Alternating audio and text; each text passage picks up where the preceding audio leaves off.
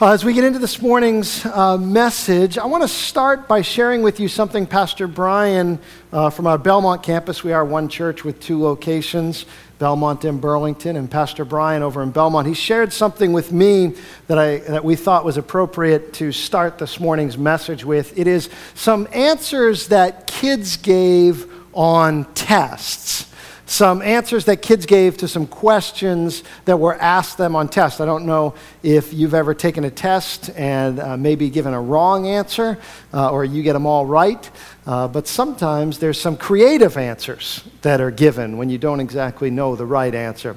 So here's some of the answers. The first one was this the first cells were probably, and the answer that was given, lonely. There you go. That was great. Second one, second answer to the test. Uh, find X. And the answer is X is here.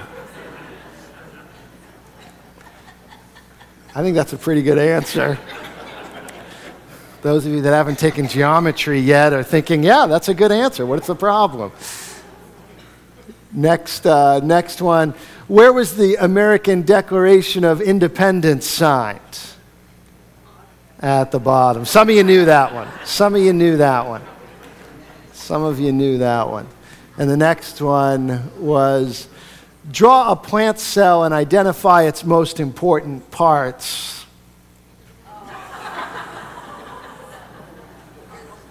that one took me a minute. I stared at that one. I said, What? But uh, there you go. Most important parts of a plant cell. What ended in 1896? Some of you have already said it. It was 1895. That's a fair answer, too. Next one write an example of a risk.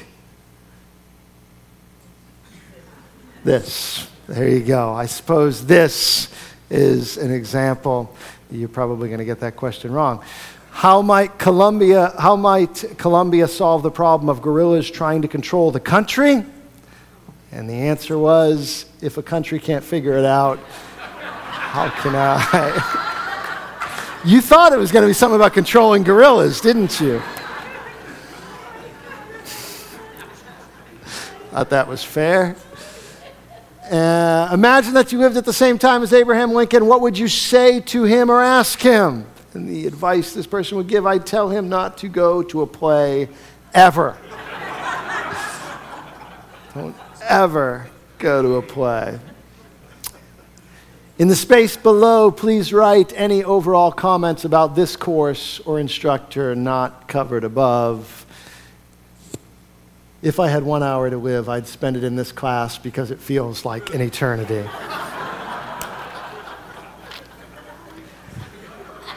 Most of those were just for fun, and I appreciate Pastor Brian sharing them. Uh, but I actually want to talk about that last one. You had one hour left to live, you know, what would you do? A lot of people talk about that. You know, if I had one hour, if you had one hour left to live, if you had one day left to live, if you had one year left to live, what were the things you would do? What would you do differently maybe than you're doing now? But actually, the question I want to ask you this morning is if you had one prayer left to pray, what would you pray? If you had one prayer left to pray, what would you pray? It's an interesting question. What are the things you'd pray for? What was the time you'd take for prayer? Actually, in the life of Jesus, we have an answer to this because in Jesus' time on earth, there was a time right before he went to the cross, and he prayed and he took time to pray one final prayer before going to the cross. John chapter 17 talks about it. He records this. And the question is, what would you pray? What did Jesus pray? Is probably even a more important question. Just before going to the cross, just before going through all that he went through with the cross and, the, and, and crucifixion and then the resurrection, he took time to pray. And I don't know what you would pray for in that moment if you had one last moment to pray, but I think it's important to look at what Jesus prayed for. And we're going to do that this morning. And over the next three weeks, during our Be One message, just a quick three week series on Be One from John chapter 17. Jesus prays in John chapter 17, verse 20 First of all, who does he pray for? He says, I do not ask, he's praying to God the Father, I do not ask for these only, but also for those who will believe in me through their word. So, first of all, we look at who Jesus prays for. Jesus takes time in this moment to pray for his disciples for sure. Prays for those men and who were following him, who had followed him for the three years of his ministry, and who now he was going to entrust his church to. But he does something else. He says this I pray also, say these words with me, for those who will believe in me through their word. Who's that? That's us. That's everyone after the disciples who decided to put their faith and trust in Jesus. Every one of us, if you're in this room today and you're a Christian and you have your faith and trust in Jesus, it's because there was a follower of Jesus way back in the first century, one of his disciples who told someone, who told someone, who told someone, who told someone through the years, who eventually told you, and you believed through their word. And Jesus prayed for you, and he prayed for me. That is, if you fall in that category of those who believe in me. Jesus prayed for those who would put their faith and their trust in him, their belief in him, that, you would, that if you put your belief in him, in other words, you've come to him, you've repented of your sin, and you've trusted him for your salvation, Jesus prayed for you. Jesus prayed this prayer particularly for those who would believe in him who came after his disciples. And what does he pray? John chapter 17 verse 21, and this is his prayer that they may all be one, just as you, Father, are in me, and I in you, that they may also be in us. Jesus has one last prayer to pray. Who does he pray for? He prays for his disciples and those that will believe in him through them. And what does he pray? He prays that they would be one, that there would be a unity between those who will believe in Jesus Christ. He prays that they would be one as you, Father, are in me and I in you, or as other translations put it, that they would be one just as you and I are one. That's a pretty bold prayer when you think about it. And I know I'm not going to get too deep into theology this morning, but when we talk about God, we talk about the fact that we worship and serve the Trinitarian God God the Father, God the Son, and God the Holy Spirit. All God, one God in three persons. We don't serve three different gods, and we don't serve one God that just shows up in three different places. We serve one God that is evident in three persons God the Father, God the Son, and God the Holy Spirit. From the very beginning of Scriptures, it testifies to this. Very beginning, Genesis says, Let us create man in our own image. There is a plurality in God that's there from the very beginning, even amidst the unity of one God. We don't completely understand this. It's a mystery that we don't all uh, we don't always get right. A lot of our metaphors and analogies they fall short at some point. But the point is that Jesus prays that just as you and I, Father, are one, I pray that those who follow me will also be one. That's a pretty extreme kind of oneness that Jesus prays for. Jesus wants you and me sitting beside these seats, the back of the head that you're staring at, to be one the way God the Father and God the Son are one. There's a pretty high standard that he calls us to, and a standard that we probably often fall short of as we're trying to love one another, but a standard that we ought to aim for. He calls us to be one. He prays that we would be one. In fact, like I said, this is his last prayer that his followers would be one. There's a reason he asked for it, and we'll get to that in just a moment. But if this is the prayer of Jesus, and his prayer is that we will be one as he and the Father are one, then the question becomes how are Jesus and the Father one? What do they look like that we should look like? That's a pretty involved question. But if you just look at some of the accounts we have of Jesus and his words about the Father, There's just two points that I want us to look at this morning of how Jesus and the Father are one and how we as his followers are to be one. Just two points this morning I want us to look at quickly so that we understand the thing that Jesus is actually calling us to and how great a standard he's calling us to. The first one is this that Jesus is calling us to be one in the way that he was one in his identity. Here's what I mean by this Jesus, in his interaction with the Father, found his identity in his relationship to his Father. Scriptures like John chapter 10, verse 30 says, I and the Father are one. This is where we get that Trinitarian concept. There's a oneness in the Trinity. From the very beginning of Jesus' ministry, during his baptism, he was baptized, and a voice from heaven, the voice of God the Father, said, This is my Son, in whom I'm well pleased. He got his identity, and he found his identity in God the Father. And this, this, the fact that he found his identity in God the Father shows us that we also, if we're going to be one like God and Jesus are one, we have to find our identity in God as well.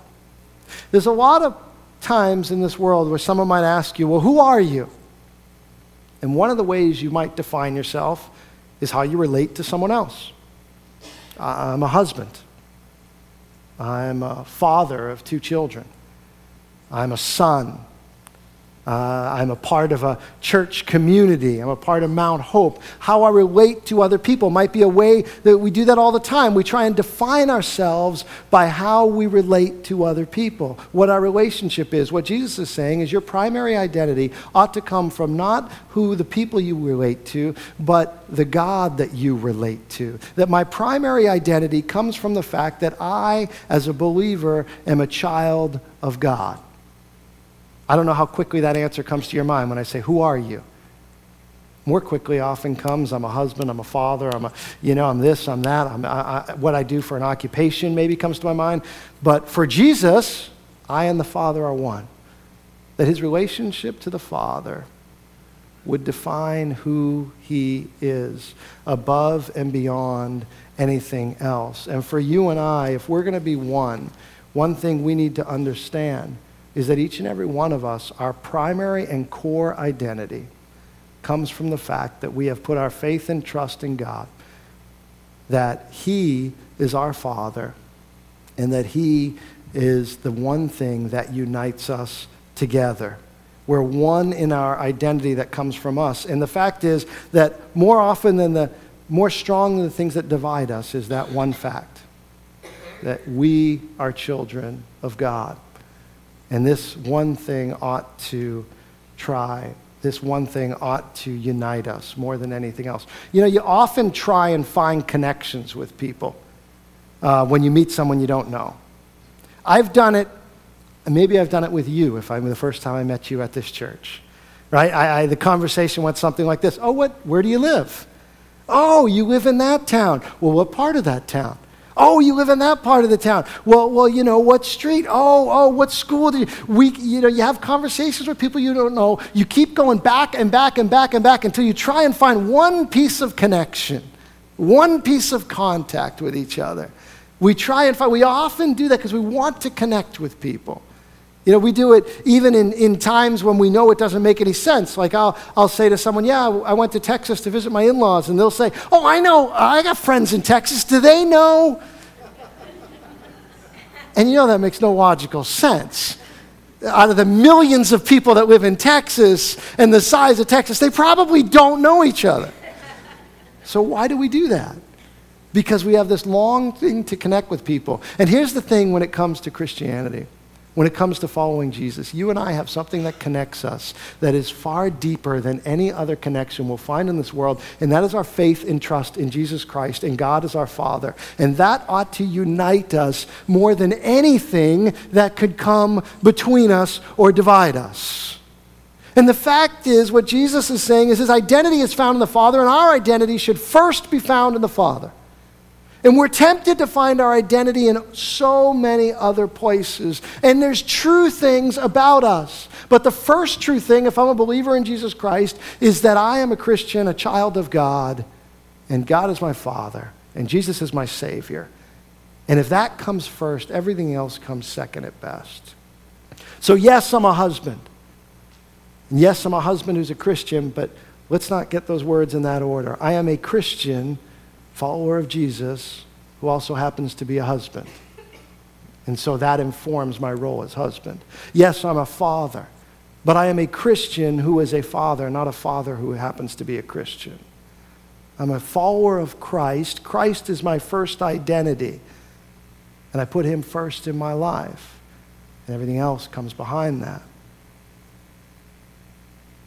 It's easy in those categories, but how about some harder categories? I don't know about you, but me, when those, uh, in those surveys I have to fill out, when I check the box, I check the box that I'm white, Caucasian, whatever that might be. They usually, uh, that might surprise some of you, but I am. Um, some of you thought I was Middle Eastern or whatever. I, have gotten Mexican before. Some people thought I was Mexican. Uh, Pakistani. Some people thought I was from Pakistan. Uh, but, but I checked the white box. That's the box I check, Caucasian. But that's not my primary identity. You might check the black box. Maybe you check the Asian box. I don't know what box you check. But if you're a Christian and a follower of Christ, the first box we check, even though it's not on there, is I am a Christian who's a child of God. That's who I am first. Everything else comes second at best. That my primary identity first comes as a follower of Christ, and that must inform everything else. Now, does that erase the fact that there are distinctions and differences between us? Of course not. In fact, even when we get to heaven, those differences are not erased. Because God says there'll be people from every tribe, every nation, and every language. So there will still be differences somehow among us in the beauty of God's creation. So there's certainly the differences are still there. And, and, and quite frankly, we all know what the differences cause problems at times in our world that we need to address out of our Christian heritage, theology, and belief. We address those. But primary in our identity those of us that believe, is the fact that we follow Christ. And this ought to unite us. And so, in the body of Christ, the unfortunate thing is we often have things that divide us and I think override the fact and take precedent over the fact that first and foremost, God is our Father. Our trust is in Him, and that brings us together, and there ought to be some unity together in that when we understand that first read a story about um, Reverend E.V. Hill, African American preacher, when he was in college, uh, growing up in the 50s and 60s and very segregated part of the country, went to college in the South. Um, and he was a part of a trip uh, that went with the Baptist Student Union, was going through the South, uh, trip to Tennessee, and it was uh, from this university. It was both uh, black kids and white kids that were in the car, as he said. And he said, uh, in his words, the trip was through the South was by car, three whites and two blacks traveling together. I had no idea how we'd eat or how we'd sleep. So great was my anxiety and hatred over how the trip might turn out that I almost backed out entirely. In all my experience, I had never seen a white man stand up for a black man, and I, and I never felt I would. But then Dr. Howard, the director of our trip, and a white man spoke up. He said, We'll be traveling together, he said. If there isn't a place where all of us can eat, none of us will eat. If there's not a place all of us can sleep, none of us will sleep. That was all he said, but it was enough. For the first time in my life, I had met a white man who was Christian enough to take a stand with a Christian black man and the fact that our Christianity ought to inform all these other things, and our Christian identity must come first before all these other things that divide us. And so, if we're going to be one, we're going to have to first find our identity in God the Father. If we're going to have unity together, the first thing we need to know is that we are connected through the blood of Jesus, the cross of Jesus Christ, the creation of God, the fact that we bear the image of God, the fact that Jesus came hung on a cross, died, was resurrected, and is preparing a place for each of us, that ought to unite us and bring us together more than anything else. So the first thing is we ought to be one in our identity. The second thing that Jesus, as you look at the life of Jesus, is he was one with his Father in, is the second thing, he was one in his actions.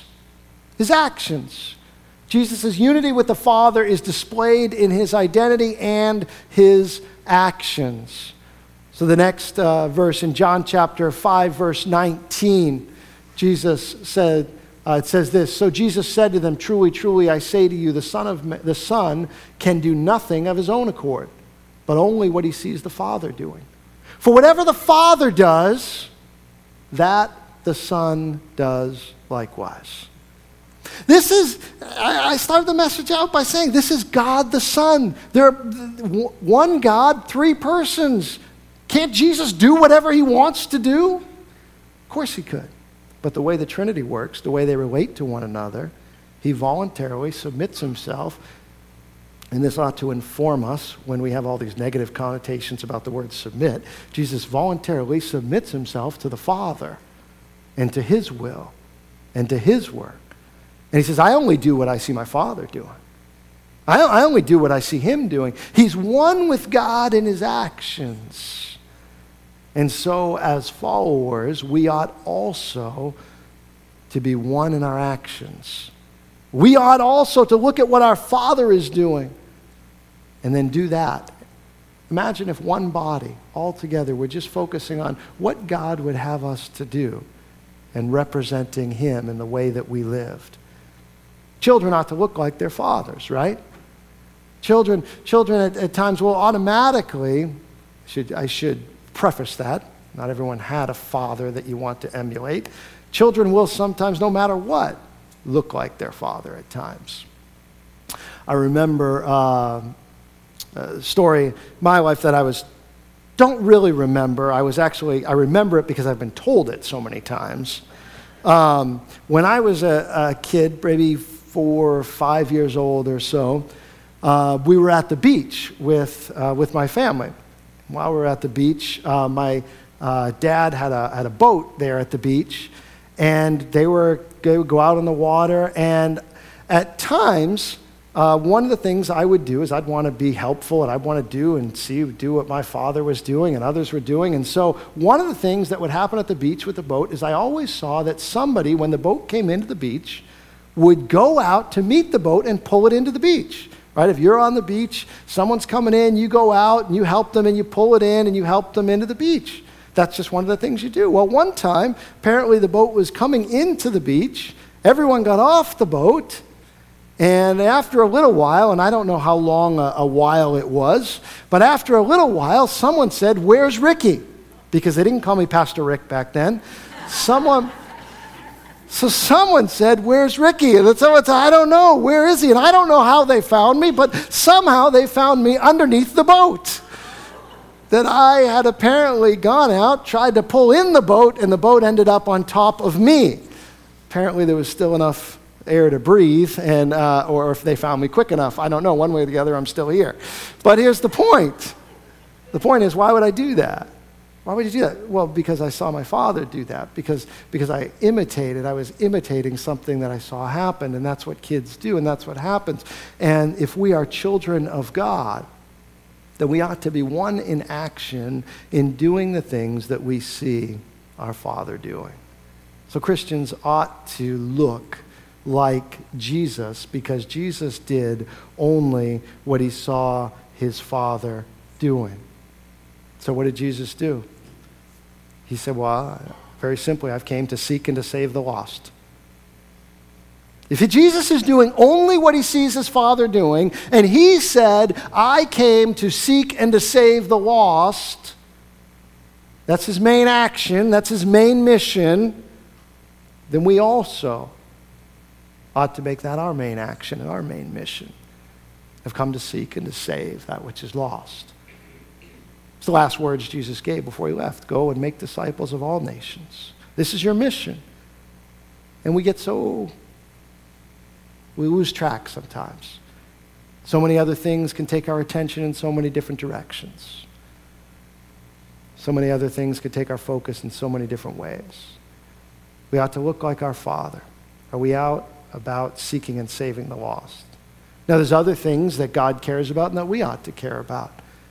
But in the midst of that, we keep it seeking and saving the lost. James chapter 1, verse 27 says, Pure religion is this to visit the widows and the orphans in their affliction and to keep oneself unstained from the world. That's, your, that's something, in other words, God cares about the widows. God cares about the orphans. God cares about those who are oppressed. God cares about those that have a voice, and we ought to care about them too. We ought to look like God our Father. And always in the midst of that, looking to seek and to save that which is lost, looking to share the gospel. We say it, I say it uh, pretty often around here that our mission is to take this hope that we have around the block and around the world. That that's, that's our prayer. That's what we're here for. We've received good news, but we're supposed to share it with others. And so, wherever you are, uh, you're there to seek and to save the lost. In the workplace where God has you, in the school where God has you in the neighborhood that God has you. Some ways you're there on mission from God to do what you see your Father doing seek and to save the lost and caring for those who need caring, caring for those who are oppressed, caring for those who are forgotten in many ways by this world. Those are the widows and the orphans in, uh, in James's day. Those ones that if someone didn't care for them, nobody would be caring for them. They didn't have a voice there. I got a, um, just this morning, as an example of this, just this morning, I got an email from a ministry, local ministry, um, that I, am not going to share the details with you because I haven't asked permission yet. Again, I just got this email this morning. But they were doing a, it's, it's a ministry that uh, reaches out to um, uh, care and love uh, women who are uh, sex trafficked and, and caught in that uh, type of thing and reaches out to them, but reaches out to them in the name of Jesus and with the love of Jesus. And they care for these women and they take them in. And so this morning I got this email said two, two of our ladies uh, did, a, did a hike that we had planned and they made it all the way to the top. They had a group that were raising money for the ministry. They made it all the way to the top. They hiked Mount Washington. On the ride home, we had the ladies in the car with us, and a woman, M, she calls her, asked this question How do I know if I'm ready to be saved? And this uh, this woman, my friend, says, You can be sure that I, uh, my husband and I immediately began to pray. As you may know, she asked for a Bible about a month ago and has been reading it in earnest. We talked about what salvation was, how much Jesus loved her and has forgiven her, and how she merely needs to believe this and she's saved. And then I asked her, You can wait till tomorrow to go to church, but the reality is you can be saved anywhere. Do you want to be saved right now in the back seat of our car? Her reply was yes. Her husband uh, suggested they pull over. They were driving by uh, one of their favorite spots and through a lot of tears and a lot of prayer in that moment, in that space right there, this woman prayed and gave her heart to the Lord, and her life and her eternity is changed forever. And I tell you this story, and it's a timely story because this I only do what I see my Father doing, caring for those who are thrown out by this world, caring for those who are abused in the world we lived in, and sharing with them not only uh, help, but hope. Sharing with them the hope that is found in Jesus Christ, that eternity, that God the Father has not forgotten them. And so Jesus is one with the Father in action, and we also ought to be one with him in our actions.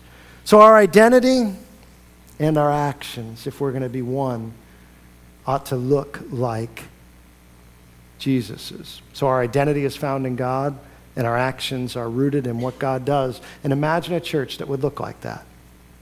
Imagine a church that would be so united because they know that they have the same Father. Imagine a church that would be so united in the action that they're only doing what God the Father does all those who are hurting in this world, all those who are trying to fix the brokenness that exists around us, need to know that Jesus is the answer. Our unity in who we are and what we do is a powerful demonstration to the world of who Jesus is. When people look and see believers divided because we forget our common identity, they see hypocrisy between what we believe and what we do. It's a powerful demonstration to the world that maybe Jesus is not who he says he is. If he can't unite a bunch of people that look a little different, then how powerful could this God be? If these people are always fighting with each other who say that God saved them and that God is their father, then how powerful could he be? But if he can unite people who in the rest of the world often fight with each other, are often at odds, often can't get along. And if they can get along and come together under the name of Jesus Christ, well, that's where Jesus, and we'll get to this the next couple weeks, says that that becomes one of the most powerful witnesses to the whole world of who Jesus is and what he's able to do. That if we got this right in a world longing and searching for unity, what if we, as the people of God, were able to live this out, to be torchbearers of what true unity really looks like? Jesus had one prayer left, and he prayed for unity because he knew it was essential to the mission, so that the world may believe that you sent me. That's the ultimate thing. And we'll get to this in a couple weeks. But so that the world may believe that you sent me. What's the ultimate example to the world that Jesus is God? That Jesus and the Father are one? When his followers are one. When his followers love one another. And this happens when we find our identity in God and we do what the Father does. So, as we close this morning, question is for us have we surrendered our life to Jesus Christ? Do we have that connection that connects us as believers? It should bring unity because then when his believers are working together, that's when something great can be accomplished. Imagine, imagine a room full of great craftsmen. Imagine a room full of great builders and craftsmen. You have iron workers, and you have uh, cement people, and you have people that uh, drive uh, backhoes, and people that uh, can, can pour a foundation for a building, people that you have glass workers, and you have all these people that contribute. Imagine them in a room together, all these great craftsmen. They can accomplish something great together. But if they're not all working off the same set of blueprints, nothing great is ever going to get built. And I think it's the same way with us as Christians. You and I have these great gifts that God has given to us. But if we run in our own direction and just focus on our gift or our little uh, idea, we're never going to accomplish something great. But if we will come around the same blueprints, we will come around God the Father and His written word to us, and His word to us, and His Holy Spirit. If we will come around that and unite around our identity in God and the things God has called us to do, and I believe the world would be changed in ways that we could never even imagine. Because the world would see a people of, I may not agree with everything they say, I may not agree with everything they believe, but there's something they have that we need. Because there's something that happens that doesn't happen almost any place else. Just take a look around you in a room like this. You got people of different nations, different colors, different ages. There aren't many places in our world where that diverse a group will gather in one place for one event. I mean, you think there are, but think about it. There aren't that many places where that diverse a group of people would gather together and to be together. Now, maybe it happens at a sports stadium. I don't even think those are that diverse actually. Last time I looked around when I went to a sports game, there wasn't that much, as much diversity as we might think. But maybe it happens someplace like that or a movie theater, but you're not connected to the person sitting in the seat beside you. You haven't committed to love the person in, you know, section 103, seat, you know, row 5, seat A. It's not the same. There aren't many places where you can come where you get where Jesus calls this diverse of a body, different ages, different races, different cultures, different nations, and says, love one another. And if we would do it, there may be people that would say, I don't agree with everything they believe. But there's something there that they've got that we need. And the answer is Jesus. And so let us pray that we would be one. One commentator on this passage said this If all believers are in God, then we are related one to the other in Christ by a far closer and more lasting tie than any earth relationship. We are brothers and sisters in Christ Jesus. Let us love one another. Let us bear one another's burdens. Let us sympathize with one another. Let us not wrong or misjudge our brethren. Let us love one another. Our musicians are coming, our worship team's coming. And as we respond to God's word today, Jesus' prayer ought to be our prayer. He had one prayer left that we know of in the Gospel of John recorded. One time that he took to really pray. And when he did, right before going to the cross, he prayed that we would be one. Now, either that prayer has been completely answered or you and I have some things to pray for today. Either that prayer has been completely fulfilled, that the church of Jesus Christ is one as God intended it to be one, or you and I have some prayers to pray and some work to do. To be honest, I think it's a challenge enough just for those of us in this room to be one. And I think we've got work to do there. I can do better at loving you. We can do better at loving one another. But then what about our campus in Belmont? What about when we go to two services? What about the churches that are in Burlington right now where people are worshiping the name of Jesus and serving this same God? What about the churches in the surrounding towns? Are we one as Jesus had intended to be one? What about the churches in the rest of our state and our nation? Are we one? Does the world see a oneness the way Jesus had prayed for? If not, then we've got prayers to pray and we've still got work to do. So, as we respond to God's word and we sing a couple songs of worship, I'm going to invite you to invite God to speak to your heart. So we're starting a new ministry year, and, and we're doing this series as we jump into the fall, and we, be, we really think of our ministry year September to June, and most of our kids' ministries and things kind of run on that ministry year.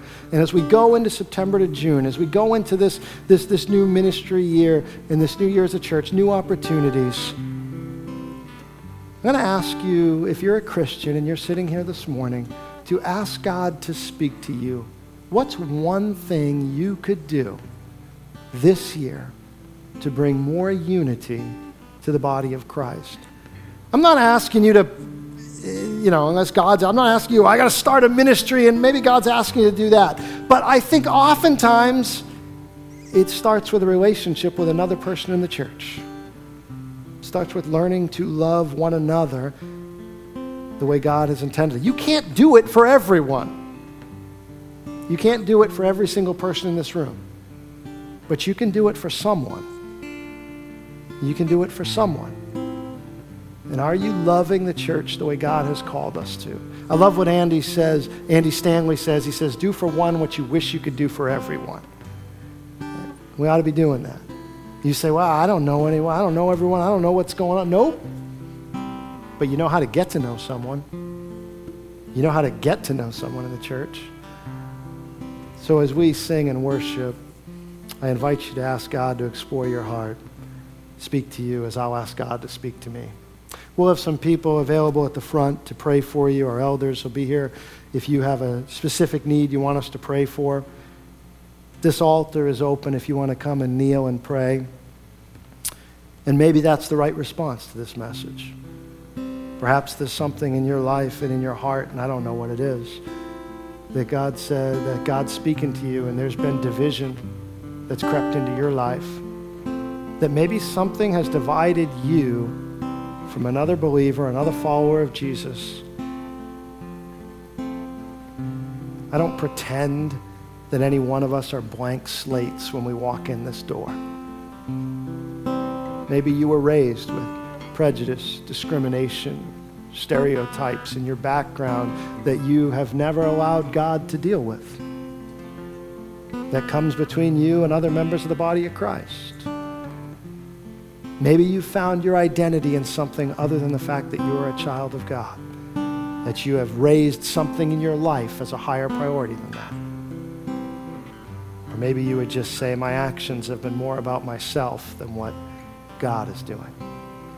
If that's the case, then this is an altar. In the scriptures, an altar is a place where something went to die, as an offering. And perhaps you'd come and kneel and lay down whatever it is that may need to die in your life and in your heart. Would you stand with me? Holy Father, God, we've been looking at your word today. And Lord, my trust is that your word are not just words on a page, but that your Holy Spirit is in this room and in this place right now, and that you're speaking to hearts. God, I pray now that you would give us the courage to respond. I pray now that you would make us into the people and answers to prayer, that prayer that Jesus prayed for. Lord, I pray now that you would seek and search and speak to our hearts, God. Father, make us more like Jesus right now in this time, we pray. Thank you, Lord.